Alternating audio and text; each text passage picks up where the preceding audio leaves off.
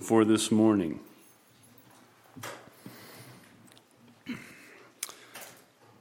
First Timothy chapter 3. The saying is trustworthy. If anyone aspires to the office of overseer, he desires a noble task. Therefore, an overseer must be above reproach, the husband of one wife, sober minded, self controlled, respectable, hospitable, able to teach, not a drunkard, not violent, but gentle, not quarrelsome, not a lover of money. He must manage his own household well, with all dignity, keeping his children submissive. For if someone does not know how to manage his own household, how will he care for God's church? He must not be a recent convert, or he may become puffed up with conceit and fall into the condemnation of the devil. Moreover, he must be well thought of by outsiders, so that he may not fall into disgrace, into a snare of the devil. Deacons likewise must be dignified, not double tongued, not addicted to much wine, not greedy for dishonest gain. They must hold the mystery of the faith with a clear conscience. And let them also be tested first. Then let them serve as deacons if they prove themselves blameless.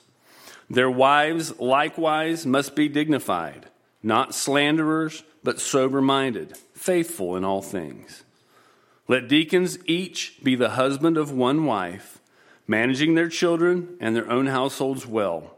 For those who serve well as deacons gain a good standing for themselves and also great confidence in the faith that is in Christ Jesus.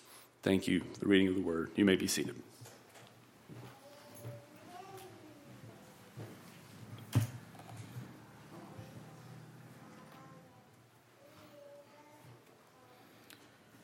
Some texts are intimidating because they're um, a little hard to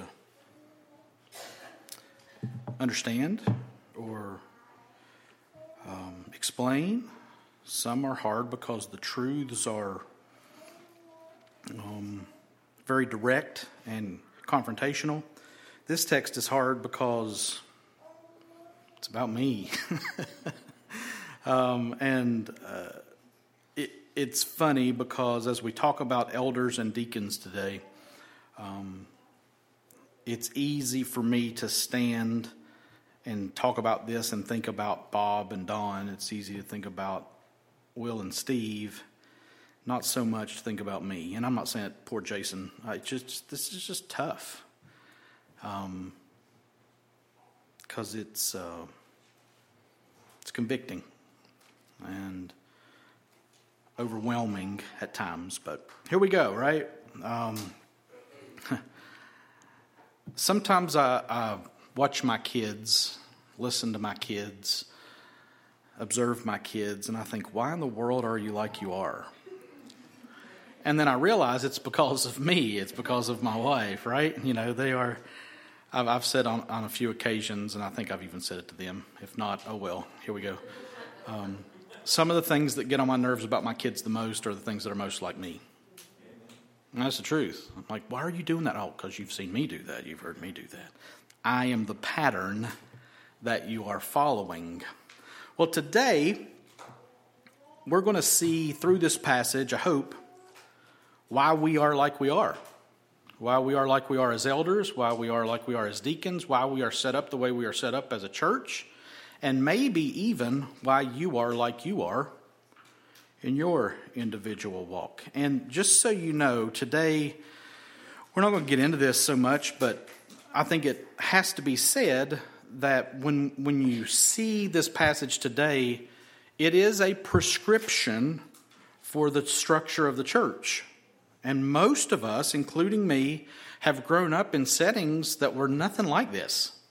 We didn't grow up in an elder led church. We didn't grow up where there were elders and deacons. So many of us, I grew up in a church that was one person doing everything, and he was the pastor. And the pastor did what the pastor did because he's the pastor. And that, that's how I grew up. Or some of y'all might have grew up in a church where there was a pastor and a board of deacons. and they were like mortal enemies, right? It was like a power struggle between the pastor and the board of deacons. I've been to so many church conferences and meetings and pastors' meetings where the pastor that's there is talking about how he's have, he has to fight his deacon board for everything. And there's usually that one deacon that just hates him anyway. And then they just, they, it's like blood shed mortal enemies. And praise God, we're not better than anybody else here.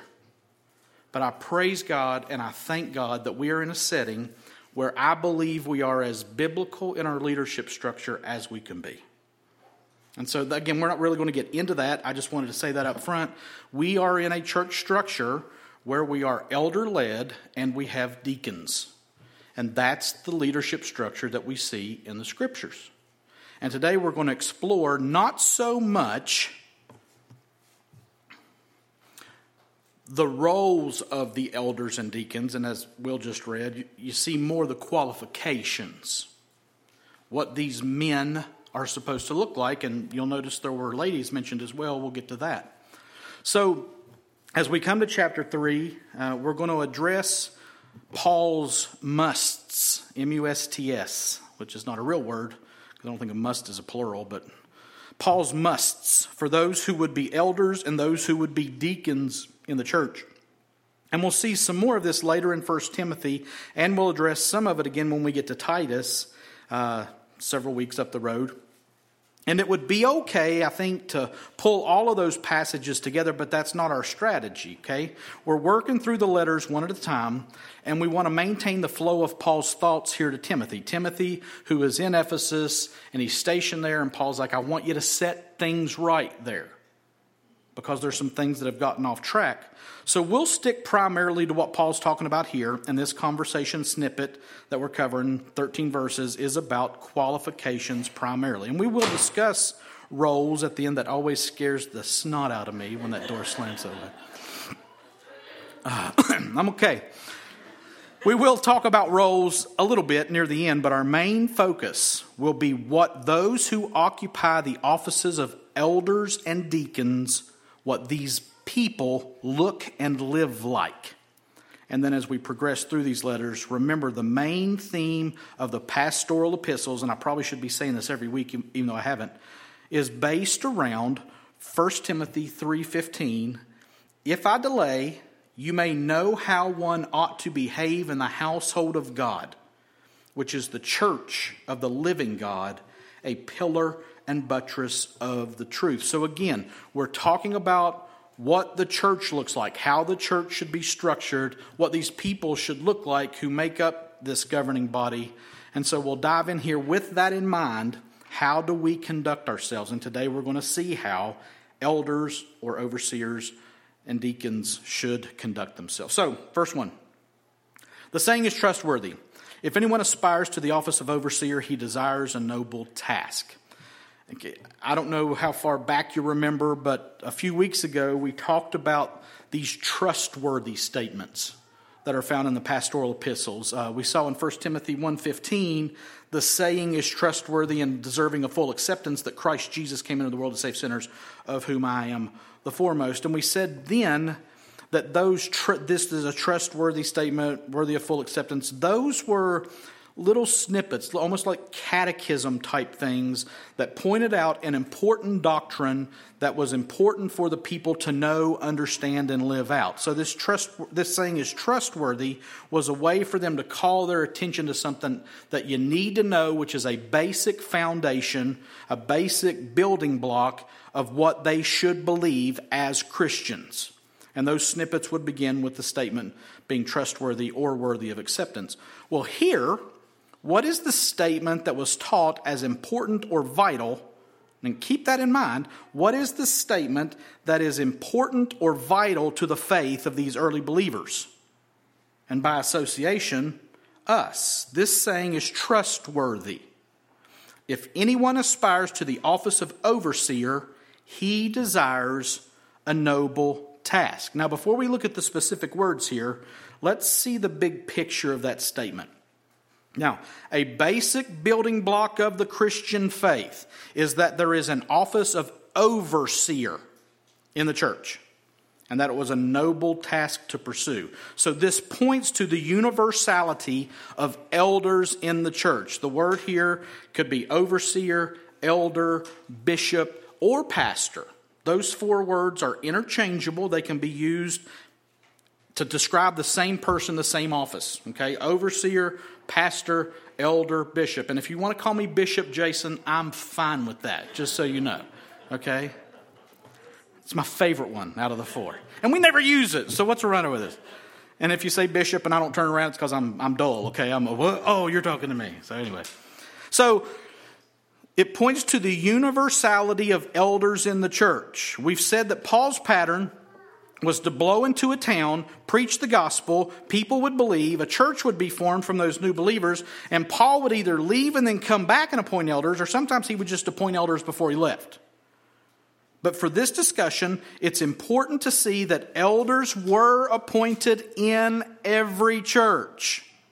There cannot, you do not see in the New Testament, a church without elders, overseers, bishops, pastors.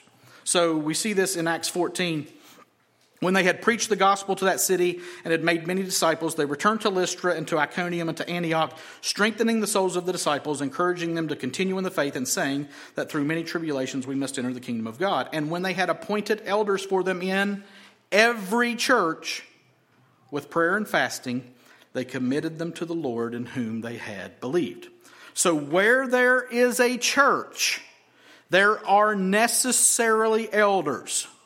And I am pointing that out with emphasis, with the right emphasis on the right syllable, so that you understand this is not an option. There's a trustworthy statement. Where there is a church, there are necessarily overseers or elders. And Paul's word here in 1 Timothy 3 1 is translated as overseer in the ESV. The Greek word is episkope and it means overseer, synonyms being the same as presbyter. I guess you could call me presbyter if you want to. I, I, I probably won't answer that. Don and Bob might, but I, I'm not going to. Presbyter, elder, bishop, and at times the word pastor as well. It's an office in the church, and from this verse in 1 Timothy and others that we'll see today, it is for males. The word for anyone here in 1 Timothy 3 1 is the masculine form of the word anyone, and every time he's mentioning these people in this passage, he's saying he. Okay? We talked last time, uh, was it last time? Yeah, about women's roles, and um, not mentioned in that passage was the fact that they are could be called to be elders, and we see here elders are always referred to as he. And this task and position of elder is something, Paul says, that is to be aspired to. If a man wants to, desires to, aspires to be an elder, Paul says that man rightly desires a noble task. Now, not everyone is going to aspire to it, but some will, and it seems to me that this is what we call maybe a calling. I don't see anywhere in the Bible where someone who preaches has a dramatic call to preach or an event happens to verify that calling. And I know it's a might be a little bit controversial, it might not be to you. Or more often than not, in today's church, if we hear someone speak and it's good, we naturally assume that person's called to preach. But if there is a desire in a man, Paul says, then he should pursue it, and it's noble. And that word noble means honorable, praiseworthy. And instead of a calling or a gifting, Paul will now lay out the credentials of an overseer, elder, bishop, presbyter, pastor. And it has nothing to do with gifting or calling, but rather it's about character. Alistair Begg says it's about service, not status, with character a greater emphasis than upon gifting. He also says the most important contribution the elders make are in the realm of their personal holiness. As are the elders, Begg says, so are the people. That's what's convicting. And what a list of things that are required for this overseer. Besides aspiring or desiring, there are 14 things that qualify these elders. And we're going to read them all together, then we'll go back and kind of touch on them. Therefore, an overseer must be above reproach, the husband of one wife, sober minded, self controlled, respectable, hospitable, able to teach, not a drunkard, not violent, but gentle, not quarrelsome, not a lover of money. He must manage his own household well with all dignity, keeping his children submissive.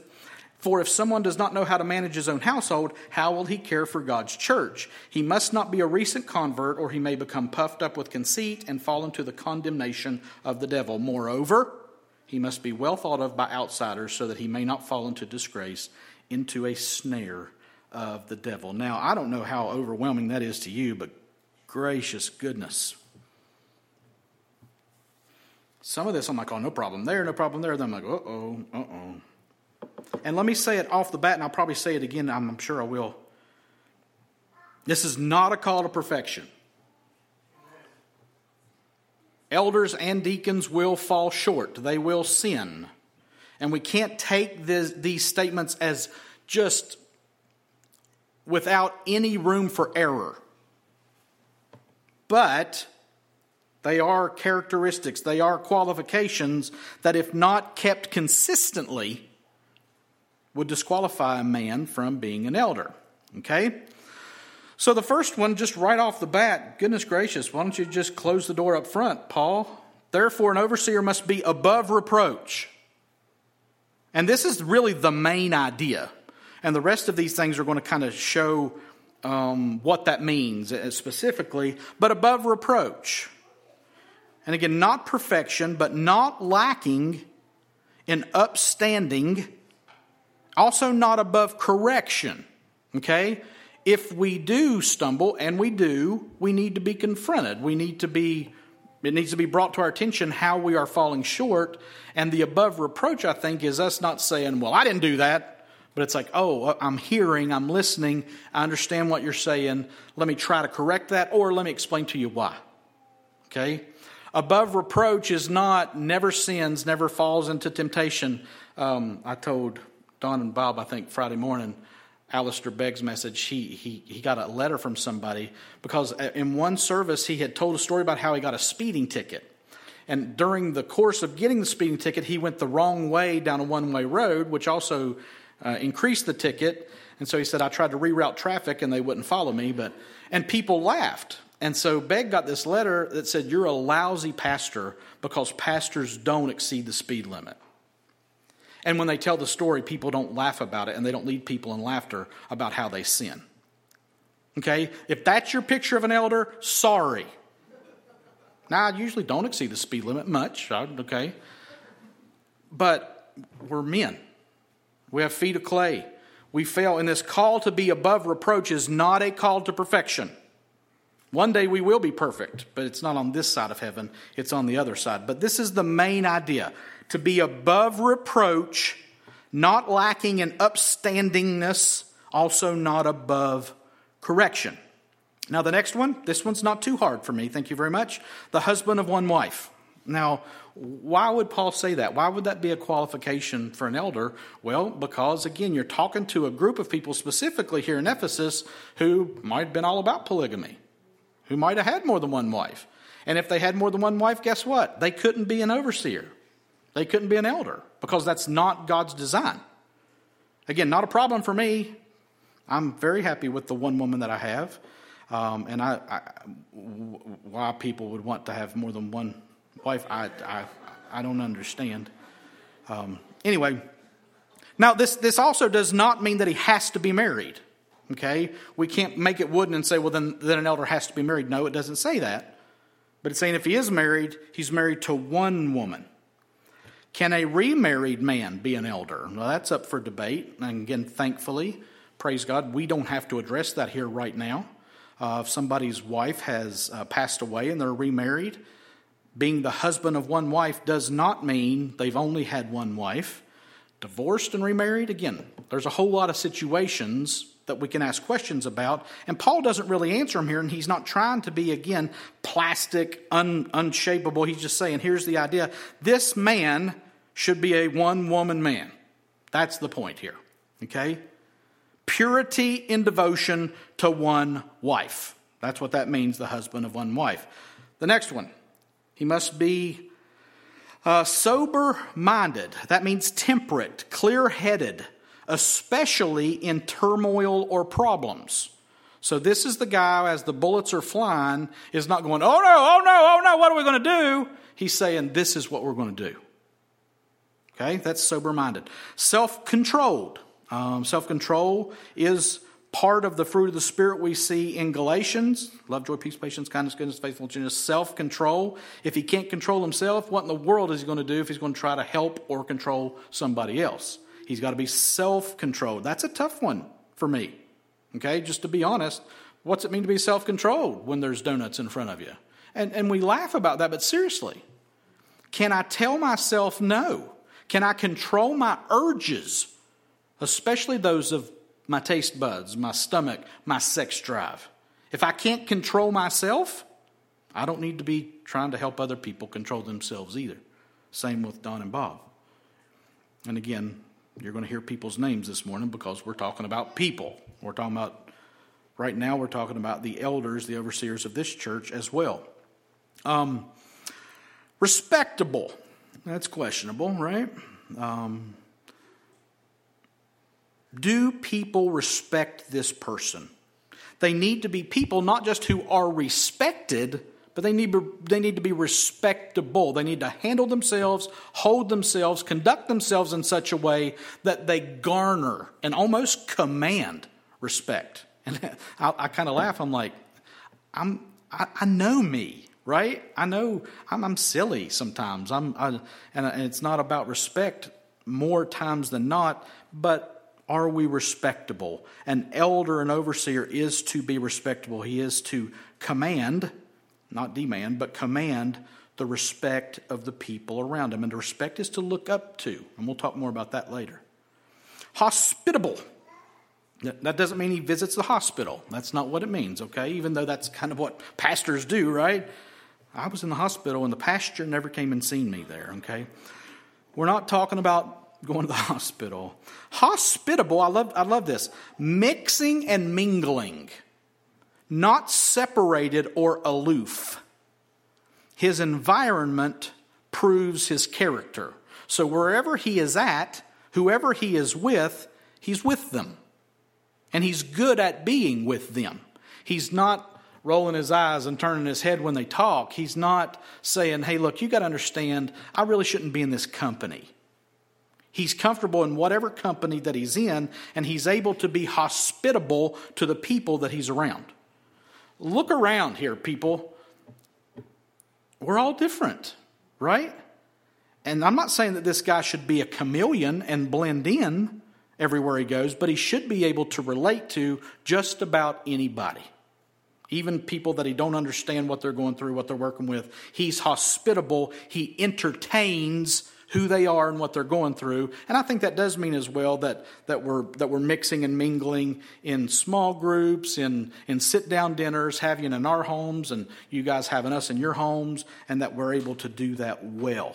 Because some people aren't that way. Some people just don't want to be around people. If you don't want to be around people, you don't need to be an overseer.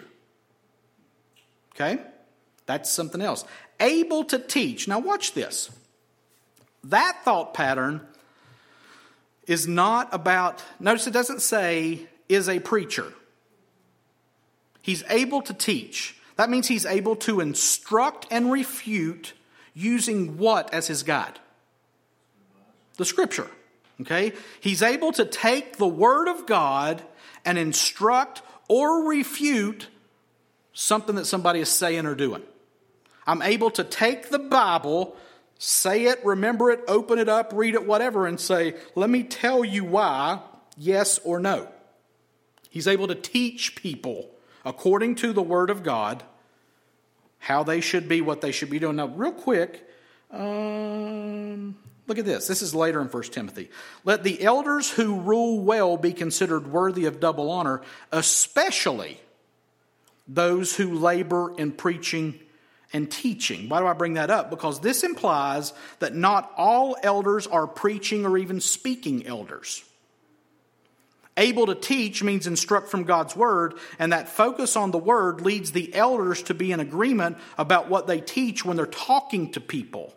There are elders who are who will labor in preaching and teaching. And there are elders who won't labor in preaching and teaching. That's a thing. It's a possibility to be an elder and never preach. Because there are those who especially labor in preaching and teaching, which means there are those who also don't. Okay? And I don't think that disqualifies anybody who is an elder from preaching or teaching, but it does show there is a difference. When we say able to teach, it does not mean they're preachers. And I think I've always kind of assumed that that's, that's there. Elders don't have to be preachers, but they do have to be able to teach, and there's a difference there. And since they're teaching from the same pool from God's Word, that focus on the Word leads the elders to be in agreement about what they teach. So if you come and ask me a question biblically, and you go and ask Bob a question biblically, and then go ask Don that same question biblically, we should answer it pretty much the same because we're teaching from the same context, we're teaching from the same book. And if Bob ever said, Well, I know Jason said that up there, but that's, that's not right, we got problems. Or if Don says something, y'all come to me, Don said this, I'm like, Well, that, that no, Don, Don's not right. The point of being able to teach is that we handle the word and administer it the same way. Okay, and I think that's really important. Now, does that mean we agree about everything? Ha, no. They're like, I don't agree with that joker most of the time, okay? No, we, we, we really do have a great sense of agreement between us, which is a blessing. Um, but there's things we still debate, things we try to parse out and figure out, and that will always be so. But generally, you ask me something, you're going to get the same answer from Bob and Don, and vice versa, and vice versa. Okay? Able to teach, that's what we do. Uh, the next one is. oh, I jumped ahead too far. Uh, not a drunkard. Again, not for me. Um, I won't speak for the other guys, but um, I know they're not drunkards. I know that for sure. Does that mean that they can't drink alcohol? No, that's not what it means. Um, I can count on two hands how many times I've drank alcohol in my life. I can count on one hand I was how many times I was intoxicated, and it's been a long time since I've had any alcohol. Well, that's not true.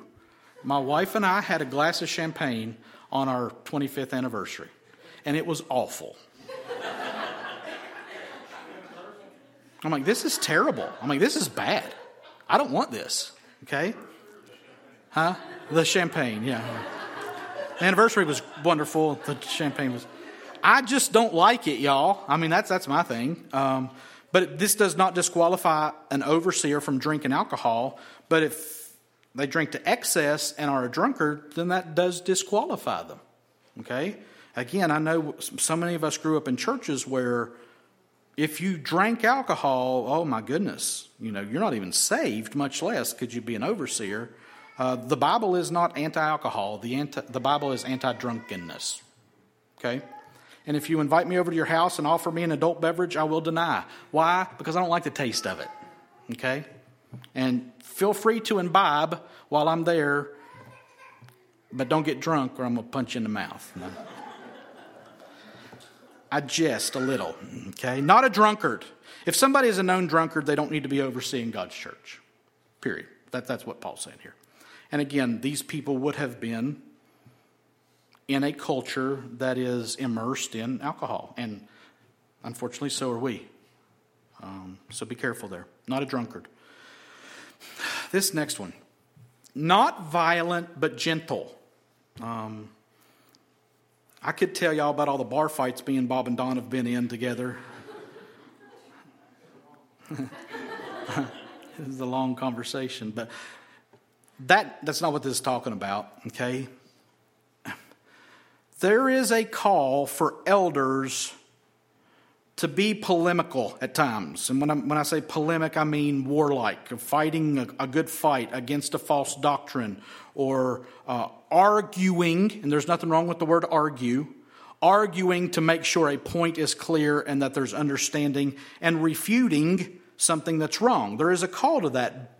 But the general nature of these men, their general nature is gentle and lowly, like their Lord, right? You know, it's not that they're like, man, all these guys do is disagree and fight and argue on the internet, and man, they've had some of the best fights on Facebook that you've ever seen. That's not who these guys are. Shouldn't be who these guys, can't be who these guys are. And again, if all they ever do is fight and fuss and tell everybody why they're wrong and stupid and believe the wrong things politically and biblically, that's not our guy. It's not what we're called to.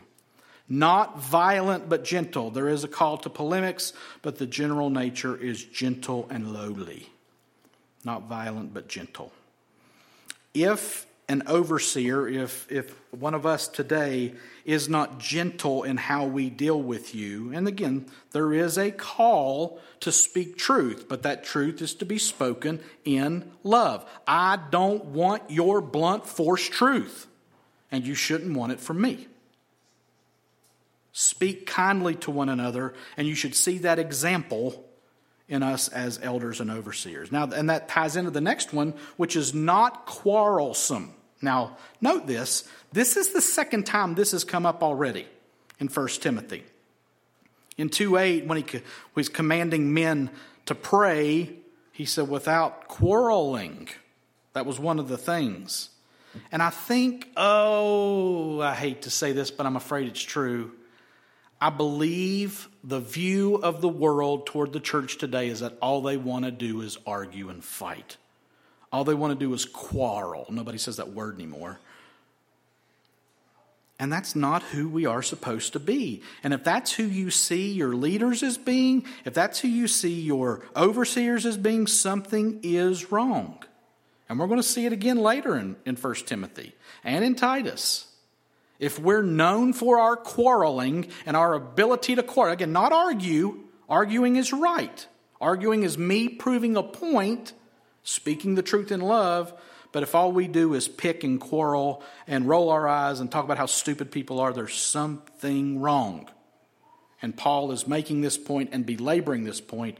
Elders, overseers are not to be quarrelsome. Remember, not violent, but gentle, not quarrelsome. And I'll stop saying quarrel now. Quarrel.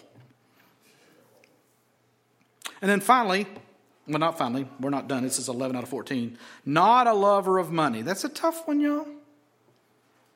I'm just being honest with you. Uh, one of the things that, that chases my heart all the time and that my heart chases is I want to be comfortable financially. It's a battle.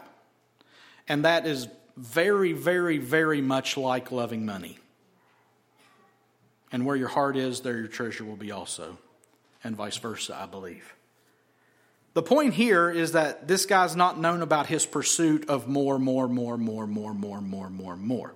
And I do have to check myself. I do have to fight the urge to get more. And, and what's the old statement? They asked Rockefeller how much was enough, and he said a little bit more, a little bit more.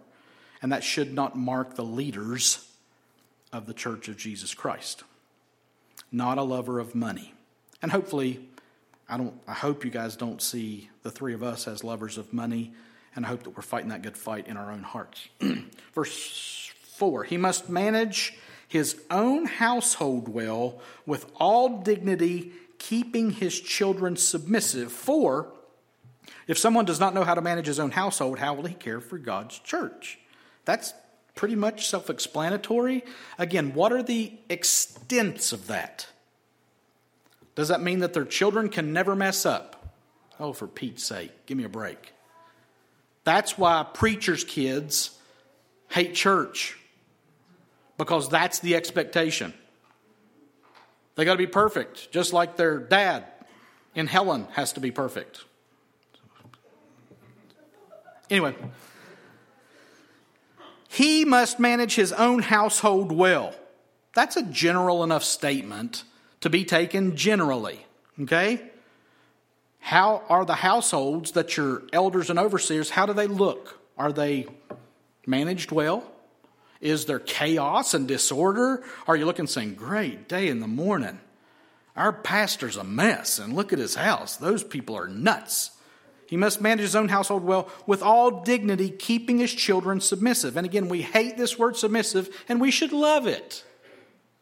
Submissive means I know who's in authority and I agree with them and put myself under their watch care and their direction. And I hope that my kids see that as beautiful. I hope they're not going, oh, it's dad again. Um, preacher boy, you know, I, I see that in my kids. I mean, we have some disagreements, but you can disagree and still be submissive. You know that? It's possible. Kids can disagree with their parents and still be submissive. And the point here is for if somebody doesn't know how to manage his own household, how will he care for God's church? If I can't manage the five other people in my house, how could I hope to help you guys? And same for Don and Bob. Again, what would disqualify somebody there? I think it would be obvious. I don't think we'd have to split hairs and parse words and say, does this qualify as him not managing his own household well? I don't think we're going, hmm, maybe. Let's think about it. Well, if you put, it's like, oh my goodness, you're not managing your own household well, brother. It's time for you to step back and be done because this is not the right role for you. Again, don't be so hardcore that it's got to be perfect and you can bounce quarters off their beds in the morning. That's not what it's talking about. Has to manage his own household well. Um, that's oh no, that's in the same, same. Is that the same thought pattern? I think it is. I think that's in the same pattern. Um, and also, quickly, I said it about marriage. You also don't have to have children to be an elder. It's not saying that. It's saying if they do have children and there is a household to manage, he's managing it well. His house should look like him, and it will. And that should mean order, submissiveness, authority, love, nurture, care. That's the main point here. Okay? Verse 13. I'm sorry, verse 6, which is the 13th thing. I've got a number up here and it's messing with my head. He must not be a recent convert, or he may become puffed up with conceit and fall into the condemnation of the devil. That's pretty strong, right? The condemnation of the devil. It's saying you don't want a new convert who's showing gifting leading the church. And that's what we do. That's so often what we do. Oh, wow, this guy got saved, and man, he gave his testimony, and it was beautiful and eloquent, and they invited him to preach, and man, I think he's our pastor. I think he's going to be our pastor. No, no, he's not going to be here. Up the road, maybe, but not right now. He must not be a recent convert. Why? Because, I can't remember who said it now. It might have been Begg as well, my Piper. You don't give a private general's work to do. Not much muddies the water, messes with people's heads more than power and or authority. And if a recent convert gets put over the church, it's going to be hard to fight that temptation. What was the devil's ultimate temptation? I will make myself like the Most High.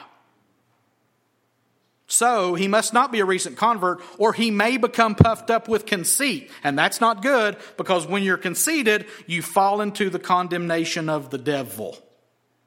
And you don't want that. Um, the reference of falling under the same judgment as the devil is literally translated from the Greek as the judgment of the devil.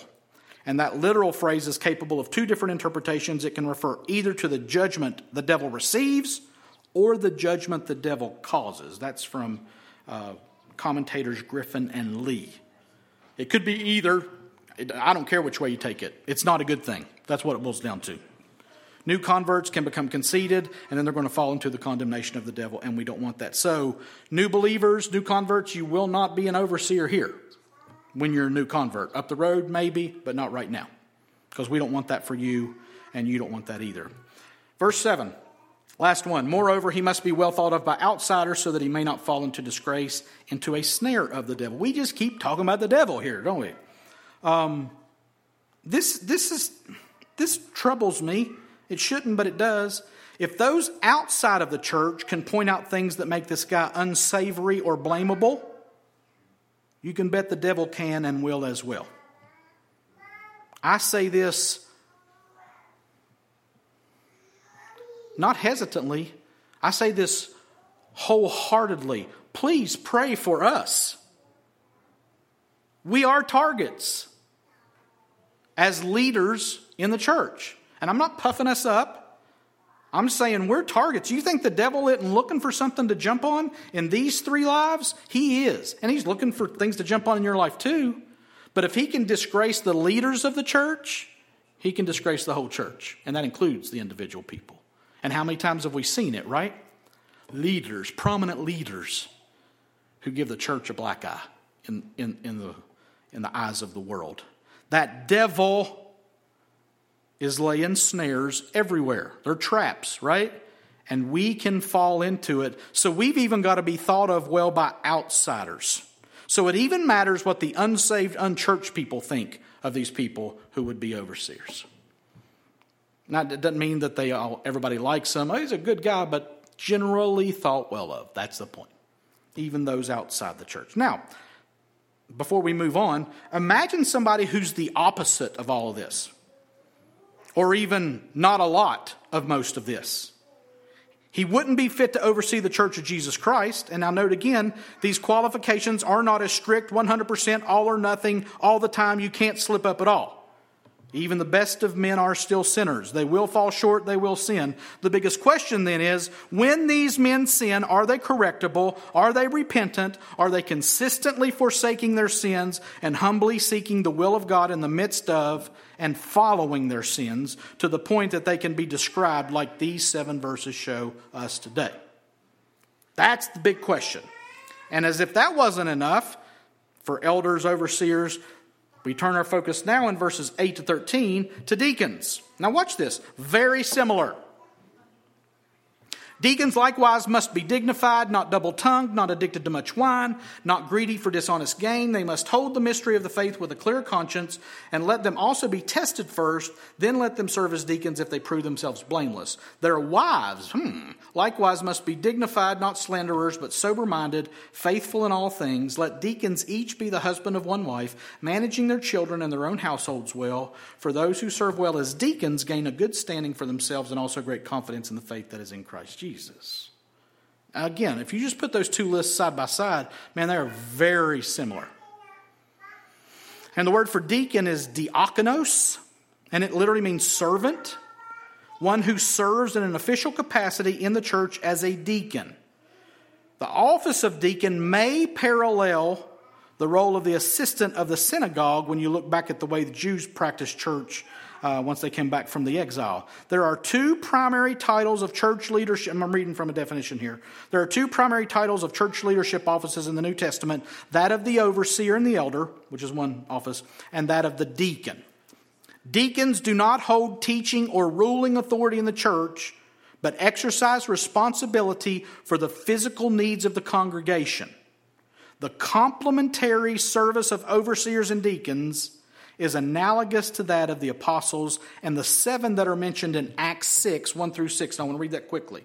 This is as the church was growing, and it shows us the beginnings of that office of deacon. Now, in these days, when the disciples were increasing in number, a complaint by the Hellenists arose against the Hebrews because their widows were being neglected by the daily distribution. In the daily distribution, quickly, Hellenists are Greeks, Jew, uh, Greeks, Romans, Gentiles basically, and then the Hebrews are the Jews. Okay, so that's what. But So it's saying here um, the Hellenists, the non-Jewish widows, were being neglected in the daily distribution, and the twelve, the apostles, summoned the full number of the disciples and said, "It's not right." That we should give up preaching the word of God to serve tables. Now that sounds condescending, and it's not. Therefore, brothers, pick out from among you seven men of good repute, full of the Spirit and of wisdom, whom we will appoint to this duty. But we will devote ourselves, as apostles, as the elders of that place, to prayer and to the ministry of the word. And what they said pleased the whole gathering, and they chose Stephen, a man full of faith and of the Holy Spirit, and Philip, and Prochorus, and Nicanor, and Timon, and Pumba, no, and Parmenas, and Nicholas, a proselyte of Antioch. These they set before the apostles and they prayed and laid their hands on them. Now, some people would say these were the first deacons. You can say that. It doesn't say that in the, in the passage, but I think it does show the model for what deacons would become. Okay? The elders, overseers were saying, look, we don't have time to deal with the practical things of serving food. We're not better than that. We just don't have the time because our role is oversight and teaching and prayer, which is what the elders were supposed to do. So we need some folks who can serve the tables, who can help the practical needs of the people. So deacons happened, right? There is no status difference with elders and deacons. Just like there's no status difference between elders and non elders, or deacons and non deacons. This is not about status. This is about function. This is about role, like we talked about with women. It's not that men are better than women, it's that there's different roles. It's not that elders are better than deacons, they just serve different roles. Now, note this too. I mentioned earlier the pastor against the deacon board. This is also not an equal opposite body to the elders, like a Congress and a Senate. Okay? And, and you go to some churches and that's what it's treated like. There's a power struggle between the elders and the deacons. No. That's not what this is talking about. We are equal and we serve different roles. Alistair Begg again says the deacons are the extension of the heart, hands, and minds of the elders in response to practicalities. I love that. I think that's excellent. Because here's the deal there are no menial tasks within the church. There are no menial tasks in the kingdom of God. I'd rather be a doorkeeper in the house of my God than be out there doing anything else. I just want to be here and I want to do what's going to serve God, glorify God, and bless other people. And what we see with deacons are they're the ones who kind of put the shoe leather to the sidewalk. The elders and the deacons look at the scripture, they see what it says, they see what needs done, and they kind of turn to the deacons and say, Hey, can you guys handle this? And that's we see that very well here. And these two men here do that as well as anybody I've ever seen. I'm not going to pump them up, but I'm awful proud of them. awful thankful for them.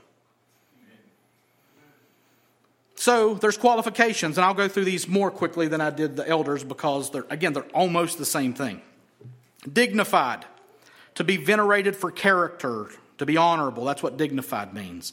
Not double tongued. That means they're not going to say one thing to you and something else to somebody else. They're going to say the same thing consistently. Not addicted to much wine. And again, to devote thought and effort to much wine. I'm so caught up in the next thing and I just want to get the next drink. That can't be for deacons as well. Not greedy for dishonest gain, which means they don't lie, cheat, or steal, operating to get money however they can. Holding the mystery of the faith with a clear conscience. What a lovely set of words that is. And we'll talk a little bit more about that next week. Um, it means that their minds and hearts do not condemn them as they pursue living out the faith that has been vital in changing their lives. They don't have it all figured out but they're clinging to this faith as their lifeline and adhering to it as their hope. Their actions are not perfect, but they know that their forgiveness makes them clean and their forgiveness is purifying them as purchased by the blood of Christ. Verse 10 let them be tested first, then let them serve as deacons if they prove themselves blameless. This is not about finding volunteers to do some stuff. A deacon is entrusted with overseeing and doing the things that need to be done. So it's not just, hey, can we find a couple guys who can do these things? That's not the, that's not the office of deacon. The office of deacon is, can they handle it? That's what being tested here first means. Because if people are consistently, if the widows aren't consistently getting their food, that's a deacon issue. Okay? And they need to be tested to see if they can handle the responsibility. And if they can't handle it, they don't need to be deacons. And there is a testing process that we don't have laid out to say, okay, let's give them a shot and see how they handle it. And if they can't handle it, this just isn't your office, brother. This isn't what you're called to. Okay, let them be tested. That's all right. That's all right. Now, verse 11. Hmm, verse 11. Their wives, likewise, must be dignified, not slanderers, but sober minded, faithful in all things. So there's kind of a subset here about their wives. And there's qualifications for the wives of the elders. And the question is is it talking about the elders' wives? Is it talking about a female body of deaconesses? And there's debate about that. But the immediate context is about their wives. Okay? And anytime the word that is used here for wives, you let the context establish what it means. It could mean woman, it could mean could be translated as deaconess if they wanted to, or it can mean wife. In the immediate context here, it's wife. Okay, we're going to see that their wives likewise must be dignified. Let deacons each be the husband of one wife. So you see the connection. So when you see this word G Y N E in the text, put it in the context, and the context is wives. So this is the wives of the deacons. Ladies, congratulations. I'm coming for you now. Okay, you ready? The deacons' wives must meet certain criteria. They must be dignified, not slanderers, but sober minded and faithful in all things. Now, let me ask you this question why didn't they mention elders' wives? Why weren't there qualifications for elders' wives? And I think it's just as simple as my wife is not an elder. Mary, Barbara, not elders. It's not the role that they occupy because those are roles for men. Okay? They support us, our wives support us as elders, but they don't serve in that office. It seems to be saying here that the wives of the deacons will be serving with the deacons. Okay? Does that mean it's automatic that if there is a deacon that his wife is a deaconess? I don't think we can say that, but if a deacon's wife is not assisting and helping him carry out this office, he's not going to do it well. So we've got to look at their wives as well. Look, look at me. Okay? And what does it say they should be or not be? They must be dignified. That means grave, honest, august, venerated for character. People should praise the character of these ladies. They're not the center of controversy. Others speak well of them and hold them in high regard, not busybodies or know it alls or pushy, bossy, overbearing sirens. They're dignified. They hold themselves in a way that people say, that's a dignified woman. They're not slanderers, prone to accusing others falsely or denigrating others with words or actions. The word is the same word for slander that Peter uses for Satan. It's diabolos. Satan beats and keeps people down instead of lifting them up with his accusations and verbal barrages. These ladies are not to be like or do that. But they're to be sober minded, which means temperate or clear headed, and faithful in all things, trustworthy and trusting. People trust them and entrust them with the tasks and their very selves. People should trust these ladies and not be leery of them. You say, well, doggone, you know, deacons got a little bit more harsher. I mean, you're bringing their wives in. I mean, is that fair? And it is. Absolutely, it is. And let the deacons each be the husband of one wife, managing their children and their own households well, the same as the elders and the overseers, and their wives are going to contribute to that as well, as will the elders' wives. Can an elder's wife disqualify him from being an elder? It's very possible. And again, we didn't mention wives there with elders because it's not the role.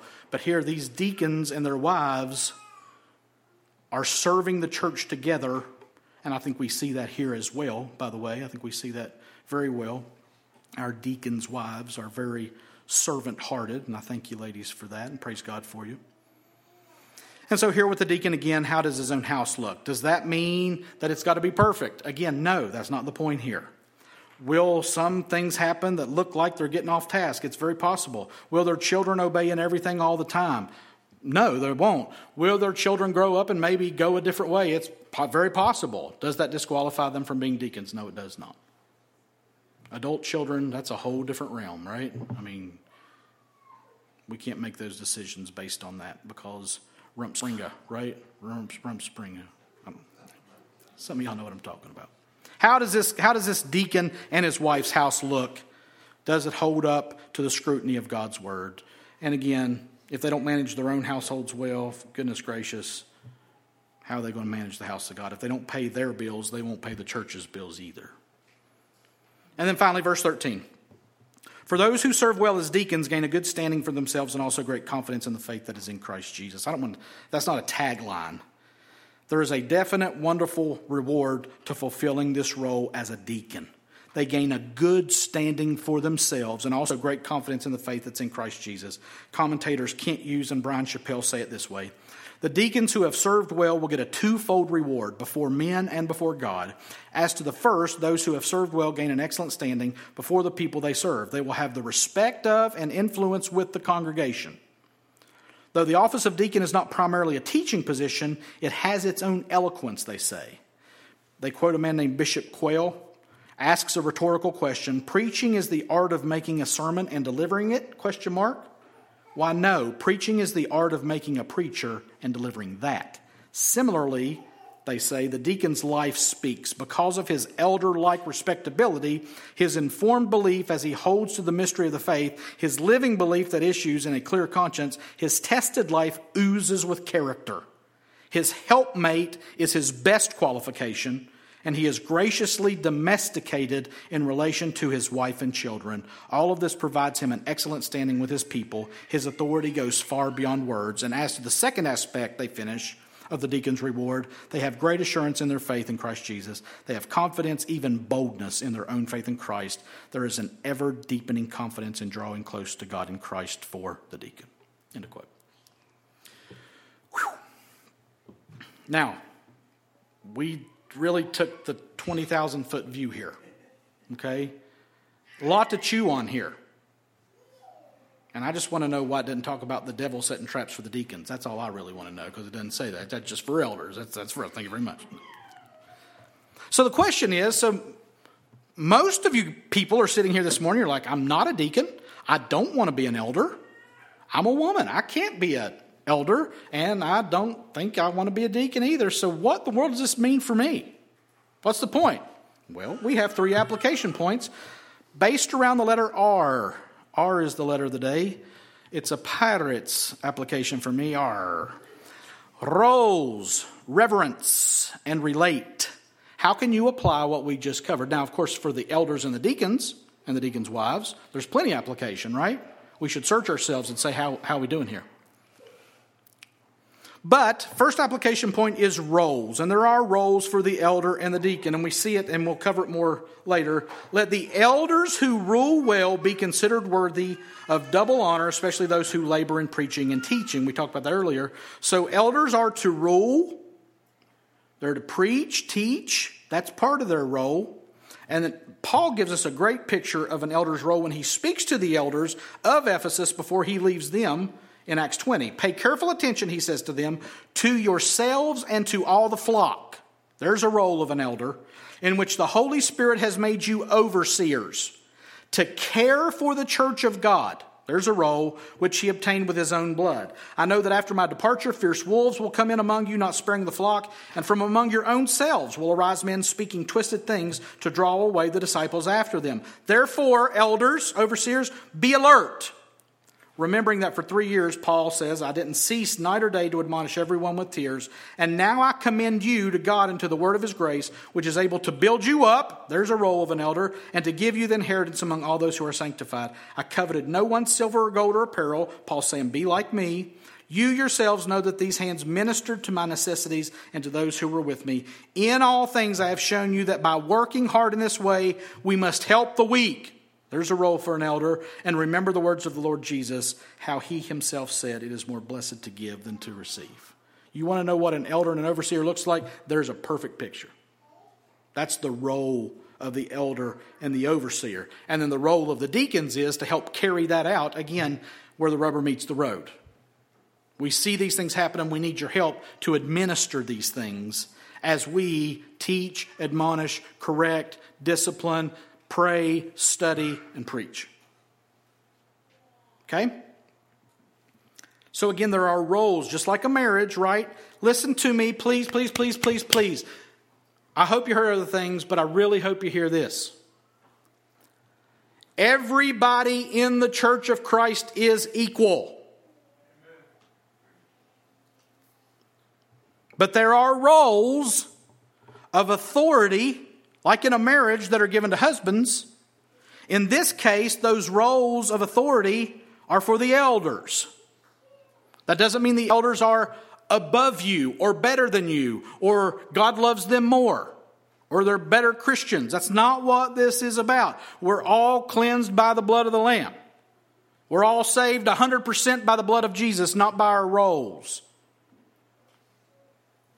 So there is authority and submission, and that does not put anybody under anybody in their salvation standing. But there is a role of authority, there is a role of submission. It's not a pecking orders, a pecking order. It's not there's Jesus and then there's elders and then there's the church. It's there's Jesus, the great shepherd, and the church, which is his flock, and he has under shepherds among that flock who help administer the authority that flows from the scripture, and then the deacons help carry that out as they understand what the needs of the church are. It's not a pecking order. Jesus says, Matthew 20, you know that the rulers of the Gentiles lord it over them, and their great ones exercise authority over them. It shall not be so among you. But whoever would be great among you must be your servant, and whoever would be first among you must be yours. By the way, the word servant is diakonos, which is where we get deacon. And whoever would be first among you must be your slave, even as the Son of Man came not to be served, but to serve and to give his life as a ransom for many. This is the mindset here. 2 Corinthians 4 5. For what we proclaim is not ourselves, but Jesus Christ as Lord, with ourselves as your servants for Jesus' sake. If that's the mindset and the role of the elder and the deacon, we're doing it wrong. And if you don't see us carrying those things out, hold us accountable to these roles and these standards. You are as accountable to know them as we are. And hold us accountable to them lovingly, sometimes forcefully if you have to. So that's the application as far as roles. Reverence. Now, here's where I get to say, now watch this. Obey your leaders and submit to them. Why? For they are keeping watch over your souls as those who will have to give an account. Let them do this with joy and not with groaning, please, for that would be of no advantage to you. Understand that in the administration, in the working of God, He has placed us as elders in a position as your leaders. So submit to us. And I'm not saying that in a heavy handed way. For we are keeping watch over your souls as those who will have to give an account. Listen, that's a huge responsibility. So submit to us and let us do this with joy and not with groaning, please. Why? For that would be of no advantage to you. If I can joyfully, lovingly serve you as an elder, that's going to be good for you. But notice that we are leaders. And I'm not saying hold us in high regard and elevate us and call us the most high potentate. That's not what I'm saying. But it's understand the role and submit to that role. Have some reverence for the authority that the scripture gives and that the chief shepherd gives through these under shepherds and obey. If we say, this is what the word says, it's not about refuting. I don't care. You can ask all the questions you want to. We can argue. We can wrestle with some things. That's great. That's perfect. That's good. And ultimately, it's our job to make sure that we're using the authority of the Word of God to lead well and for you to submit to. Watch this. We ask you, brothers, to respect those who labor among you and are over you in the Lord and admonish you, and to esteem them very highly in love because of their work. Be at peace among yourselves. That's, that's a command. That's a part for you to play as far as helping us fulfill our roles as elders and as deacons. So have some reverence for the role. Again, love us, reverence us to the point that you submit to the teaching that we're giving. We're not any better than you. We're not ranked any higher than you. We have a different role than you, and you need to reverence that role. And then finally, relate. This is my favorite part. Why are you like you are? Aren't these lists for elders and for deacons just describing good, sound Christian lives? It's not like you can read them and say, Well, I don't have to do that. I can be a drunkard if I want to. No, you can't. Watch this. I love this. Remember your leaders, those who spoke to you the word of God. Consider the outcome of their way of life and imitate their faith. You're like, why'd you get mad? I didn't. That was for emphasis. Paul says this twice to the Corinthians I urge you then, be imitators of me. Be imitators of me as I am of Christ. Now, this is where I go, gulp. If I can look you folks in the eye, individually, collectively, and say, I want you to do what I'm doing, I want you to live like I'm living. I want you to imitate me because I'm imitating Christ.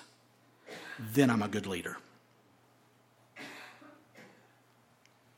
And you should be able to look at my life, at Bob's life, at Don's life, at Will and Steve and Arlene and Jeannie and say, I want to imitate what they're doing because what they're doing is imitating Christ. In their role, in their service, in their lives, I want to be like them. And that makes me go, Oh, Lord, have mercy. Am I mimicable? Should be my goal. I should want you to be like me because I want so much to be like Jesus that I can say, yeah, that's good. Do, do what I'm doing. Am I perfect there? Nope. Don, Bob, perfect there? Absolutely not. They're worse than me.